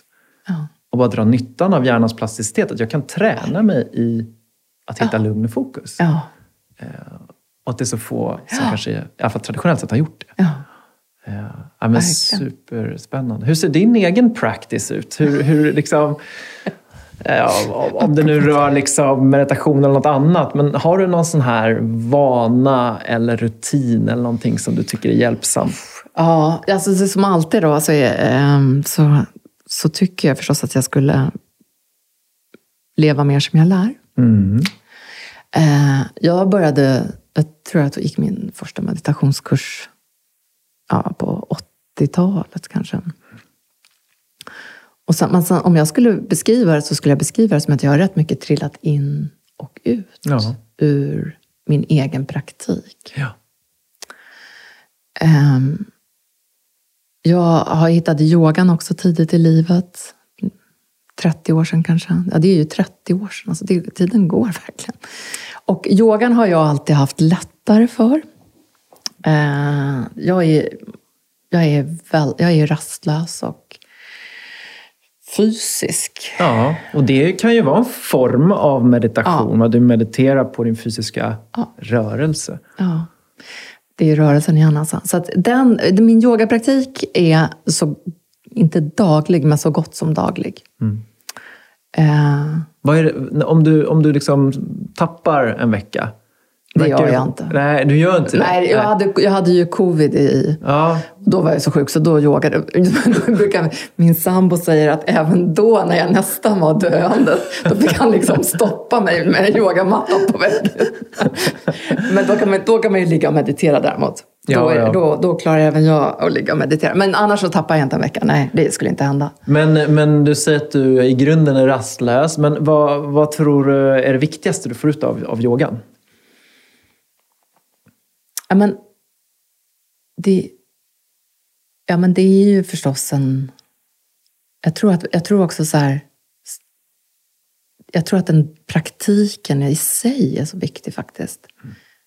Att det tog så lång tid för mig att acceptera att rutiner och struktur och sånt är väldigt viktigt i mitt liv. Mm. Eh, och jag tror att den liksom, ritualen av att rulla ut mattan tycker ju väldigt mycket om att jag behöver inte ha en matta, men hemma åtminstone så tycker jag att det, det gör någonting med mig. Och sen är det den här kombinationen av Alltså, mina bästa tankar och idéer har ju alltid dykt upp direkt, apropå det där med att stillheten, yeah. så dyker de ju alltid upp mm. efter yogan. Just det. Alltså det, jag vet inte hur många jag skulle kunna benämna som har hänt. Så under själva, själva yogan så kanske jag inte... Det, då är det ju så här, det är känslan av andning och vara i, liksom mer i någon enhet på något sätt, tror jag, som känns en helhet. Men sen efter så kommer ju oftast de väldigt, väldigt bra idéerna. också så tror jag att, här, att jag har ju verkligen det här behovet av den här ritualen som det innebär. Mm.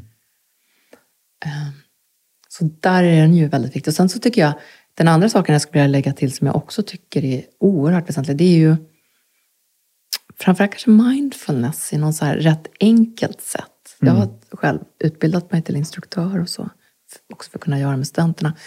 Jag har också själv haft sån otrolig nytta av väldigt enkla eh, Jag hade så jättemycket problem med min egen... Jag var en sån här klassisk jojo-bantare. Mhm. Jag hade en ätstörning när jag var 20 någonting.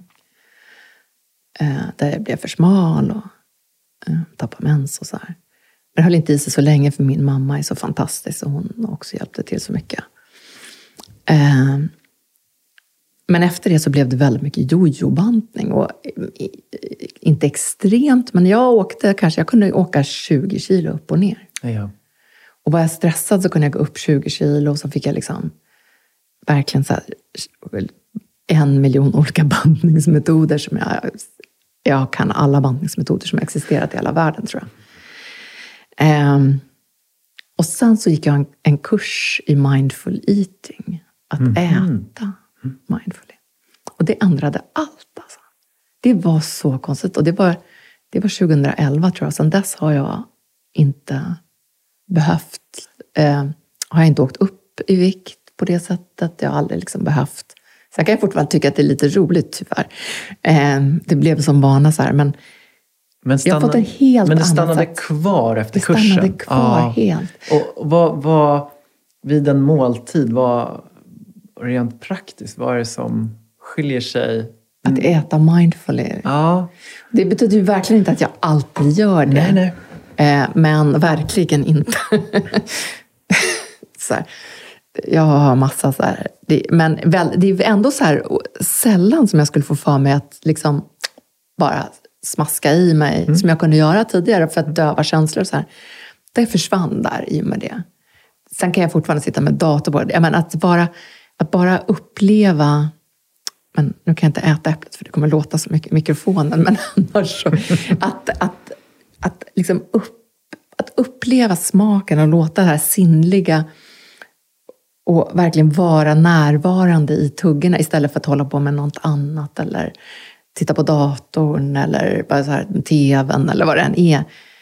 För mig var det så, det blev så stor, det blev så stor skillnad. För då blev det också så här, då slutade mitt gamla, det här så att jag kunde överäta. Som jag hade haft sedan jag hade en ätstörning. Som inte var jätteallvarlig men, så jämfört med andra. Men det, det försvann någonstans. När jag upp, började tänka att så, men när jag verkligen försöker uppleva det, då, då äter inte jag för mycket. Och jag äter gärna bra saker för det smakar gott. Och det blev så här, äter mycket hellre ekologiskt. Det kände jag så här stor skillnad när man verkligen smakar och känner efter. Och, och det, det, det ändrades så, att, så när det kommer med mindfulness till exempel, i de här liksom enkla närvaro, icke-dömande. Det tycker jag det har jag haft enorm nytta av själv. Och jag tycker ofta att det är det jag tar in på lektioner och så också. Att det handlar ofta bara om att skapa det där lilla gapet mellan den automatiska reaktionen och få lite större frihet, flexibilitet. Och det behöver inte vara så stort alla gånger. Så att den biten är jätteviktig. Sen den andra saken som jag också har haft och använt väldigt mycket, det är ju mer loving kindness, meditationer. Det har jag använt väldigt mycket som lärare. Eh, och speciellt om jag ska hålla någon så workshop eller föreläsning. Jag tänker att de här kommer nog inte gilla mig. Eh, Så du gör det som en förberedelse? jag gör det som en förberedelse Det är inte något du gör innan. med, med, med gruppen då, Nej. utan det är någonting Jag du ska gör för dig det som en förberedelse. Det är också en väldigt bra förberedelse när du ska babbelhoppa till klimatförnekaren. Mm.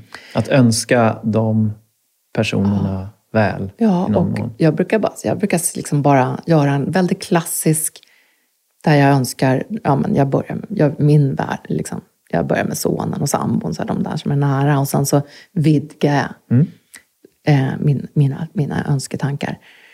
Och då när jag kliver in i en sal, eller när jag möter, när jag åker på, alltså, så här, grillar gris med eh, människor som inte tycker att vi ska ta emot fler invandrare till exempel, som jag också gör. Mm. Eh, då, får man, då hjälper det lite grann med en liten sån där loving kindness meditation innan. Så att det finns ju verkligen så här, där kan jag verk, det kan jag verkligen ha haft stor, stor nytta av. Och så tycker jag så här, mind, plocka in saker, jag gillar ju, jag är ju, jag tror inte jag, jag har verkligen försökt. Eh, jag levde ihop med en man som hade varit zenbuddhistisk munk i många år. Okej. Och bott i kloster förut. Um, jag har pratat mycket om det. Jag har ja, verkligen försökt många gånger, men jag tror inte att... Jag vet inte, jag är nog för rastlös. Jag måste hitta, Måste jag hittar det i hitta- vardagen ja, hitta och i rörelsen. Ja, Då funkar det jättebra för mig. Mm. Och det är viktigt. ja, absolut. Du, Emma, det här är ju så spännande samtal. Vi skulle kunna fortsätta väldigt mycket längre till. Men det börjar bli dags ändå att knyta upp säcken. Eh, och jag tänker som, som avslutning ett par saker. Dels, Ah, jag vet inte om du har något medskick till den som lyssnar, men, men om, man, om man vill om man känner att man vill på något vis leva sitt liv autentiskt och man vill kanske göra skillnad i världen och man vill eh, fortsätta utveckla sig själv och du har ju belyst många aspekter av det. Men är det något, något sånt där medskick du vill göra, något då, ur, ur din erfarenhet, något, något som är viktigt att tänka på? Men jag, jag, jag tjatar nog ändå om lite grann kring det där. För att jag tycker just det där när, när vi pratar om det som liksom är autentiskt och så, så, så tycker jag att det både ser vi, men vi också utvecklar Mm. det i samspel med andra. Ja. Så jag skulle verkligen uppmuntra till att ta sig liksom ut i olika sociala sammanhang. Och det är ju jättesvårare nu när pandemin, men det finns ju också möjlighet att göra. Men att söka upp sammanhang som man inte i vanliga fall kanske vistas i. Och för där tycker jag man också hittar mycket av sig själv i det. Och samtidigt som det samtidigt blir en utveckling av sig själv. Plus att om man dessutom i, när man gör det, kopplar ihop andra människor med varandra, får ju de samma effekt. Och så blir det någon slags så här Ja. tänker jag. Yes. Så lite surfa iväg på någonstans. Nej, men det är ändå mitt, tror jag. Ja. Men jag vet att väldigt många människor skulle sätta... Liksom, jag önskar, jag kan liksom komma hit till ditt fantastiska ställe som är helt makalös. Och så kan jag känna så här, åh, jag önskar att jag vore en sån som kunde bo på landet och hitta lugnet och ron. Och, men det är så fint och det är mitt ide- har varit mitt ideal. Men det verkar inte bli så, tror jag. Nej. så, så jag tror att, och det, jag kanske inte är enda i hela världen som inte heller, det kanske inte är där jag kommer hitta, utan jag kanske hittar det mer i de här sociala samspelen. Och då skulle jag gärna också föra in lite av det sinnliga. Jag tror att det sinnliga är viktigt. Jag tror att det kommer från liksom, mitt intresse för dans och cirkus och sånt, men yogan. Men att föra in Alltså inte bara träffas, nu är det ju pandemi så nu är det jättesvårt, men annars då när vi fått vaccina, vaccin och tagit oss ur det här. Men tr- träffas över en måltid eller en konstupplevelse eller i- yoga, rör oss tillsammans och sånt där. Det, det gör ju också att det öppnar upp saker. Mm. Man delar en, en upplevelse Ja, tillsammans. eller som vi kallar vårt projekt Fika. Just det, och jag Det tänkte så vi skulle avsluta med det. Om man vill lära sig mer om, om det här projektet, vad, vad går man då? Då går, kan man gå in på hemsidan Och den, Den heter fikaproject.org. Ja. Eh, och den heter så konstigt därför att det är ett, vi startade det här när vi bodde i Berlin. Och eh, det är ett projekt som vi har tyskar, fransmän och svenskar just nu. Eh, men det är fler på G. Men eh, i början så startade vi det som ett litet så extra projekt. Och Fika Project, är, det handlar om bubble hopping, eller hur? Ja, det handlar om flera saker. Ja. Vi har massa andra idéer, Ja, men det får bli en fortsättningspodd tror jag. Ja, absolut. Men- Gärna det. Men, men bubblehopping är en av metoderna. Ja. Det handlar om att brygga över olikheter och skillnader och divides, bridge divides, bygga broar. Generellt mellan massa olika saker. Eh, och bubblehopping är en rätt enkel metod. Och det kan man ju också göra själv. Typ nu när man Ja, stänger av podden här. absolut. Ja, men tack. Eh, finns du på någon social media om man vill följa ditt arbete på något sätt? absolut. Det gör jag. Eh, Fika finns på olika sociala medier om man vill hitta liksom, mer professionella. Mm. Men jag finns på de flesta med sociala medier. Inte jättemycket dock. Nej, det hinner grann. man inte. Lite lagom. Lite lagom. Och så kan man läsa Dagens Industri. Kan man läsa, läsa mina. Där skriver jag ju så här. Fast de kostar säkert. Det kanske man inte kan. Ehm, Och sen så kan man alltid bara höra av sig, speciellt om man har idéer. För att, för att jag, det här med rörelse, Mm. Det är ju en jätteviktig bit. Det handlar ju också om det handlar om att det inte tar någon slags... Det är verkligen ju fler som gör det. Det är det som är målsättningen. Eh, Så att vill man låna vilket material, ta allt material och göra samma saker själv. Och så här, det finns ju ingen sån här Nej. eh, egen, att vi ska liksom äga det. Utan det var någon kollega till mig som ringde här och sa, jag skulle också vilja göra bubblehopping men jag vet att, ja men visst, jag skickar över allt material och så gör du också det. För det är meningen, det är rörelse, det är Ja. inte liksom något eget. Men, ja, men vad inspirerande. Eh, Och jag blir själv eh, börjar redan fundera på Vart ska vilken du nu? bubbla ska jag Vart till ska nu? du nu? får du berätta. Men ska du till en klimat... kanske? Eh, ja, kanske. Jag tänker, i, ja, det är många bubblor som är intressanta. Vi driver en ekologisk gård. Det finns ju folk som tycker väldigt eh, olika om hur man bör driva ett lantbruk till exempel. Ja. Där finns det ju en typ av bubbla och utforska. Ja.